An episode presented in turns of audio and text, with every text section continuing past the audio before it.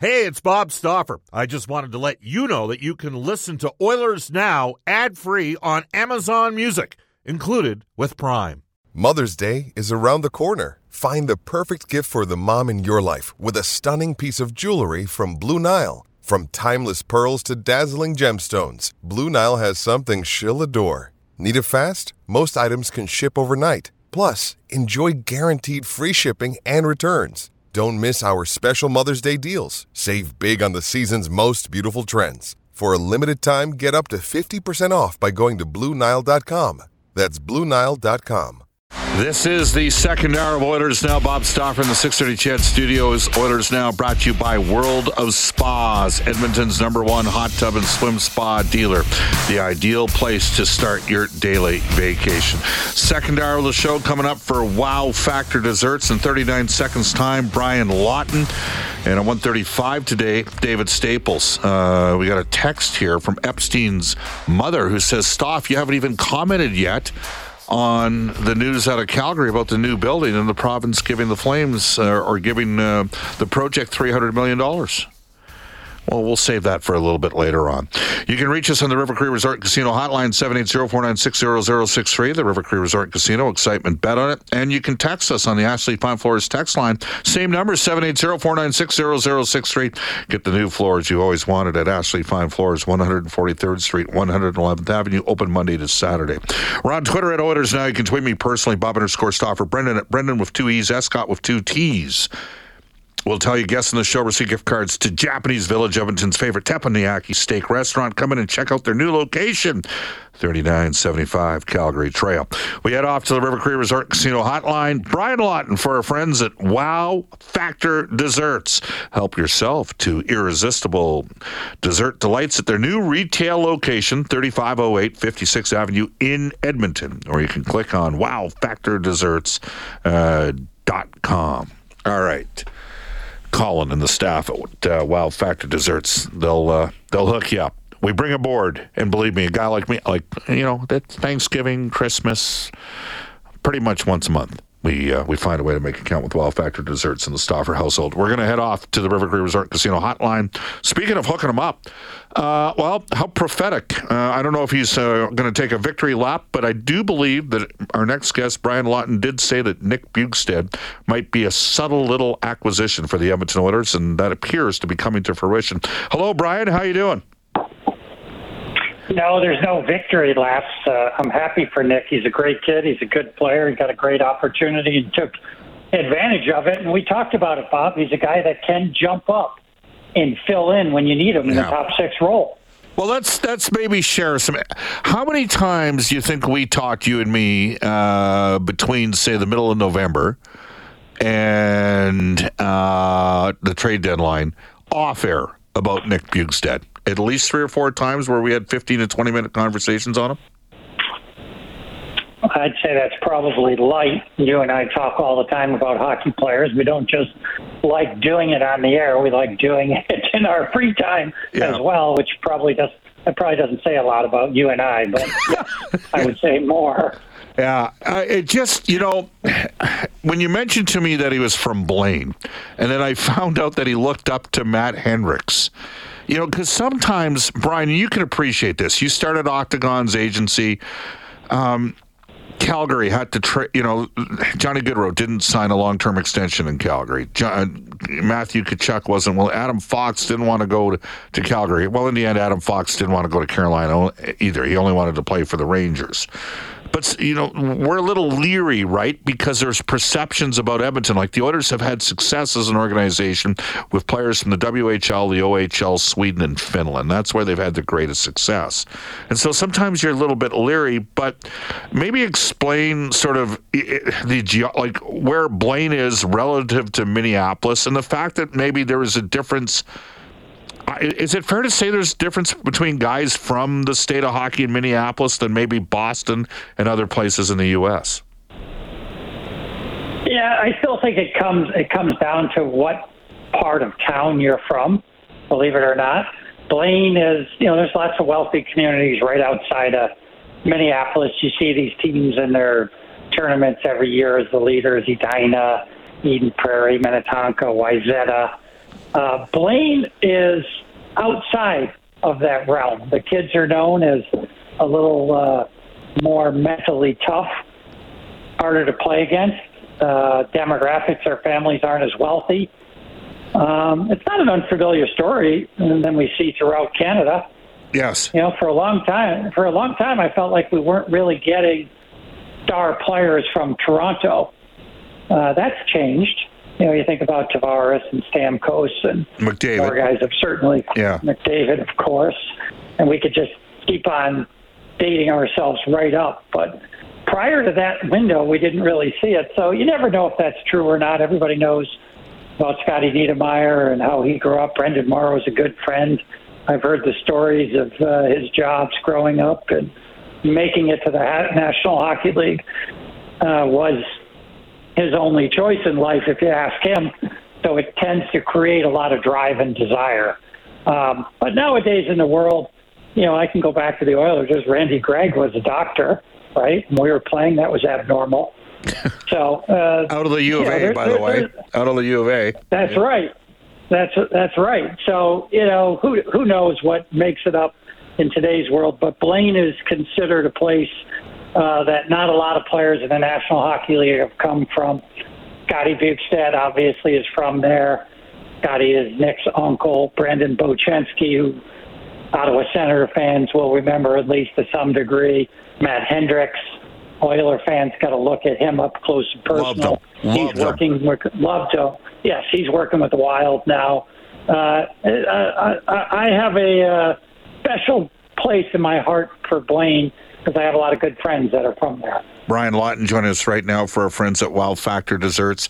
So when you were in the uh, when you were in the agency business before you became GM in Tampa, um, did you? And I've had this. You know, obviously, you, you know, I talked to Gerry Johannson a lot, and Jerry's based here in Edmonton, and he has a lot of success in. Um, recruiting and procuring, you know, players uh, out of Western Canada, and he's got a guy named Scott Bonner and Manny D'Souza, and they do a great job for him. And uh, Bonner's been a former WHL GM; he's a real good eye for talent. How, how, did you look at the the character of the families? Uh, you know, were you focused on, and, and at what age did you start, uh, you know, developing those relationships with with the families and and the players?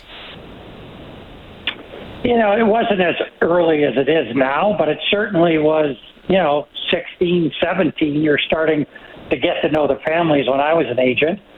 Um, you know, the one thing about hockey is that it's hard to predict. There's a lot of players that are really competent at those ages. So if you really want to be successful in today's world, it's easier to identify who these kids are because we have more special programs that they can get to.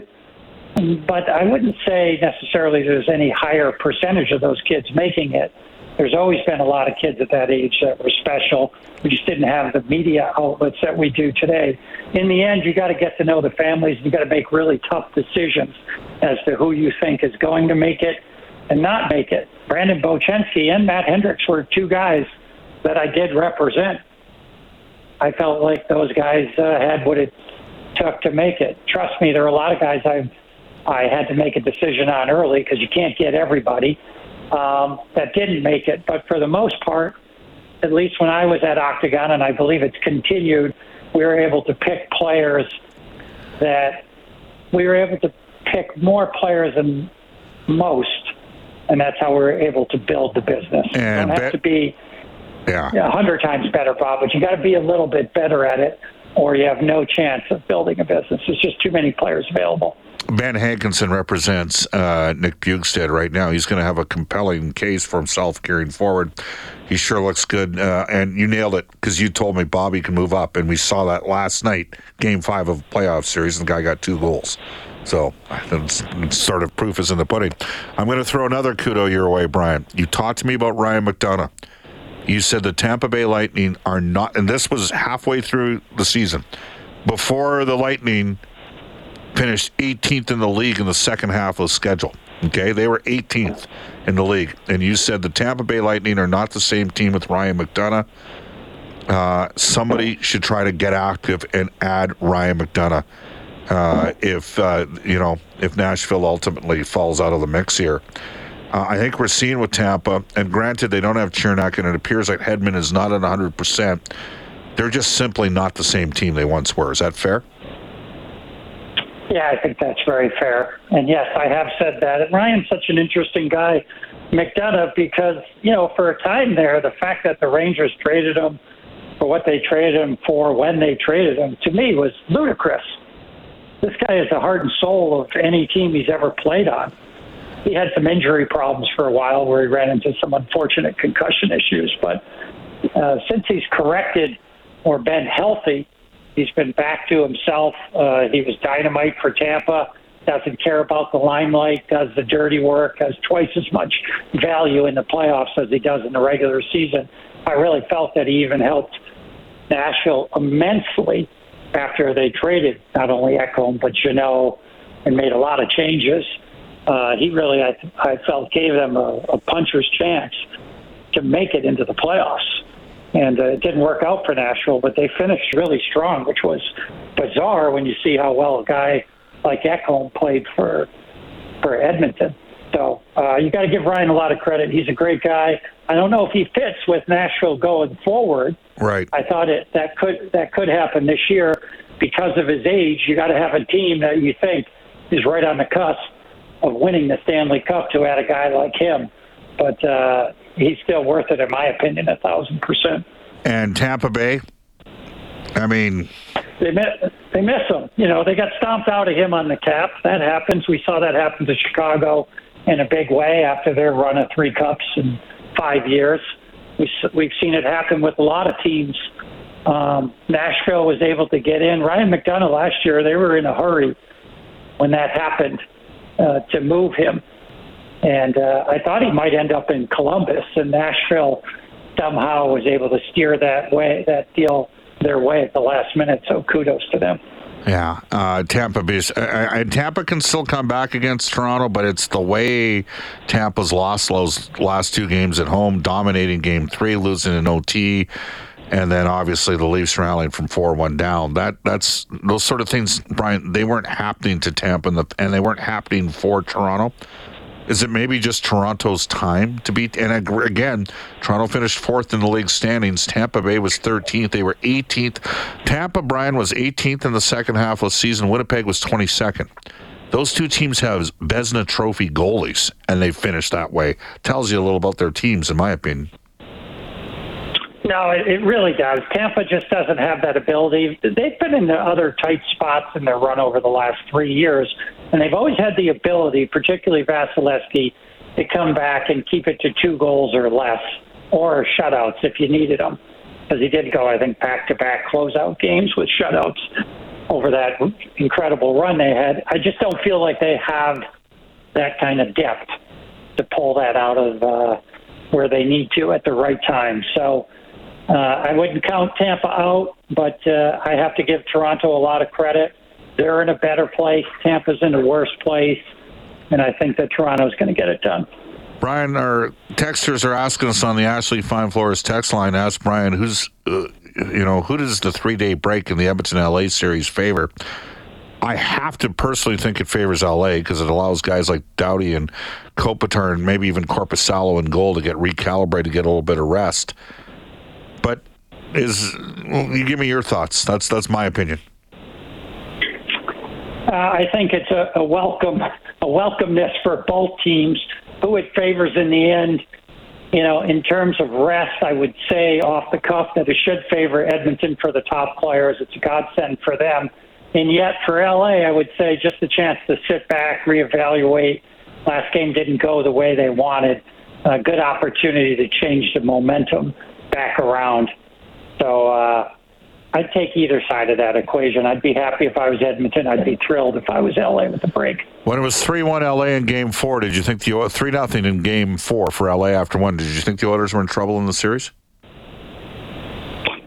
No, but I thought if they, uh, I, I have a lot of confidence in the Oilers because they've proved it all year long that they can come back. So, in my opinion, they're never really out of it. But I'd be lying if I didn't say if they don't get this game turned around, they very well will lose this series. Yeah. So I give them a, a heck of a lot of credit. I wasn't panicking watching the game for them. I don't have any dog in the fight, but as far as intellectually thinking about it, I was thinking, wow, this is really a shock. All these games have been close. LA's got this lead. I'm not sure they could close it out, which they couldn't. But if they did, boy, I, I think that they would have found a way to win another game. So uh, says a lot about the Oilers. They're no quit. Um, you know, LA's given them fits.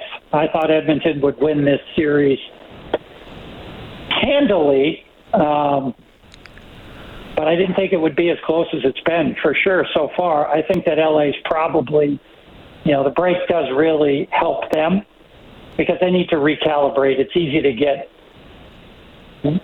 just bowled over by the fact that you had a team on the ropes and you didn't close them out and it completely changed the dynamics of the series. Yeah, absolutely. Now, did you have any during your playing days with the Minnesota North Stars after you were the number one pick in the 83 draft? Did you have any enjoyable playoff moments in Edmonton? None in Edmonton. Uh, it was always rough for us up there. We only played them that one series, and Edmonton was at the top of their game you know, maybe in their entire history in terms of the teams they were able to field. We had a really good team. As a matter of fact, that year I think we were certainly second or third overall in the league in the second half. Yeah. So we felt good about going into the playoffs. Um, but boy, and we played Edmonton in the conference finals, uh, but it was no contest, and that was evident really by the second game. I think they had convinced everybody that. Uh, this is just a formality, which is a terrible position to be in. nobody ever nobody ever admits that. But if you ask players in uh, complete sincerity, they'll tell you, "Yeah, we knew we were a long shot to win that one." That's uh, how we felt in Minnesota. Now, if I recall, were you you got scratched a couple times during that playoff run with Minnesota, right? I did. I was an 18 year old player, and um, yeah, it was it was kind of in and out for me. Yeah. Uh, speaking of yeah. long series, I remember Wayne Gretzky telling me a story. They were playing the Flyers in the '85 uh, playoffs, and one of the Flyers players, a younger guy, had beat up to him, and he taken a little bit of a run at Wayne, and he said it's going to be a long series. And Wayne was chirping back to the bench, and he goes, "I don't know what you're thinking, but I got to tell you right now, my plans are to get this thing over fairly quickly." so and, and, that was one of the more polite uh, little chirps that went back and forth because I would have a feeling that when you played, uh, you probably heard pretty much everything. Is that a fair assessment? Yes, and there was nothing that was out of bounds, really. I mean, it just, you know, was it the right thing? I don't know if it was the right thing. It was you know, that's just the way the world was at that time. Yeah. It was accepted. I mean, I was in Edmonton when, you know, playing with Tony McKegney when somebody threw a banana on the ice. Oh, man. You know, and, and to be honest with for, you, as a yeah, yeah, it's brutal. Yeah, uh, it was brutal as a player, and and for me to recall that so quickly, not a reflection on Edmonton. It's just times were different back yeah. then. Yeah. Yeah, so you don't, you know, I never like to see that. I love competition to the death, but I also loved in hockey that when it's over, you shake hands, yeah, and move on. It's not golf. Don't get me wrong, but I still felt like there was a lot of honor in yeah. the NHL back then. Was there really was there a guy just to wrap up, Brian? Was there a guy that was really funny in the league? Like if he chirped, he could be like back in those. I mean, everybody had a couple guys that were wise asses, but. Uh, I mean, I'm sure you got it because you were the number one pick and you were an American, and that sort of. You were the first American ever to go number one, right? Yes. Yeah. Yes, there, there was there was two guys that were really funny that fans will remember. The first was Tiger Williams, believe it or not. He was very talkative. He used to drive me crazy because I never knew if he was going to say hello or try to stick me in the face. Right. So that was always a big question when you're going out against him. But the other guy that was very funny that's coaching right now in the playoffs was Lindy Ruff. And uh, Lindy was Lindy was just hilarious. And towards the end of my career, I was going to retire, and one of my friends had told Lindy, "Oh, you know, Lots is probably going to retire in a year or two and go back to school." So Lindy comes up to me at the face-off and has this conversation with me, and he says, "What are you going to do?" I said, "Oh, you know, I, I, yeah, I might go back to school." And he says, "Oh man, I'd love to do that, but I'd have to go back to like the seventh grade." Yeah. Yeah. like he just was. I was like, "What?" he just was a very funny guy. He was very talkative. He played hard. Um, you know, to be honest with you, when you played against guys like that, they really weren't looking to fight me. They were going to do their job, and there was a level of honor Right. in the league. Dave Semenko, Dave Semenko was never going to attack me. You know, if somebody hit Gretz, he might come back and say, "Hey, I'm going to run Neal Broten." If you guys hit Wayne Gretzky, Yeah. you know, there was there was just a lot of there was a lot of that back then. Um, yeah, there was just there, there wasn't as much stupid stuff sometimes that we saw, not necessarily now, but in between that time period and leading up to say the last 10, 15 years. Brian, love having you come on the show. Thanks for joining us here in Oilers Now. My pleasure, Bob. Thank you. Former NHL agent, general manager of the Tampa Bay Lightning, worked for years with the NHL Network. Brian Lawton for our friends at Wow Factor Desserts. Help yourself to irresistible dessert delights at their new retail location, 3508 56th Avenue in Edmonton, or click wowfactordesserts.com, 125 in Edmonton. We'll take a quick time out. You're listening to Oilers Now. Ah, I need to turn this button on too. Got to remember how to work these things when I'm in the building. 127 in Edmonton. Welcome back, everybody. Bob Stauffer, Brendan. Scott with you. Brentridge Ford multiple time President Award winner for customer satisfaction, full transparency. They have great customer care after you purchase the vehicle. They don't forget about you. But another big factor in their ongoing success, like any great franchise, is stability. Here's some legacy level stats for you. Service manager Kevin started back in 98. Sales manager Chris, the Flames fan, in 99. Uncle Milt, he's the rookie. He's been there since 02. I know from personal experience, the whole Brentridge Ford staff is committed to ensuring your customer experience is a positive one. Brentridge Ford is your Ford truck authority on the Auto Mile in Wetaskiwin. Cars cost less in Wetaskiwin. David Staples is coming up at 1.35 today. David did some great work on the Downtown Entertainment and Arena District, the deal that uh, the Oilers entertainment group ultimately made with the city of Edmonton. The mayor at that time, Stephen Mandel. Big news out of Calgary yesterday. Oh, and we'll get to some of the fancy stats too in this series between the Oilers and the LA Kings, but not before we go off to a global news weather traffic update. Randy Kilburn.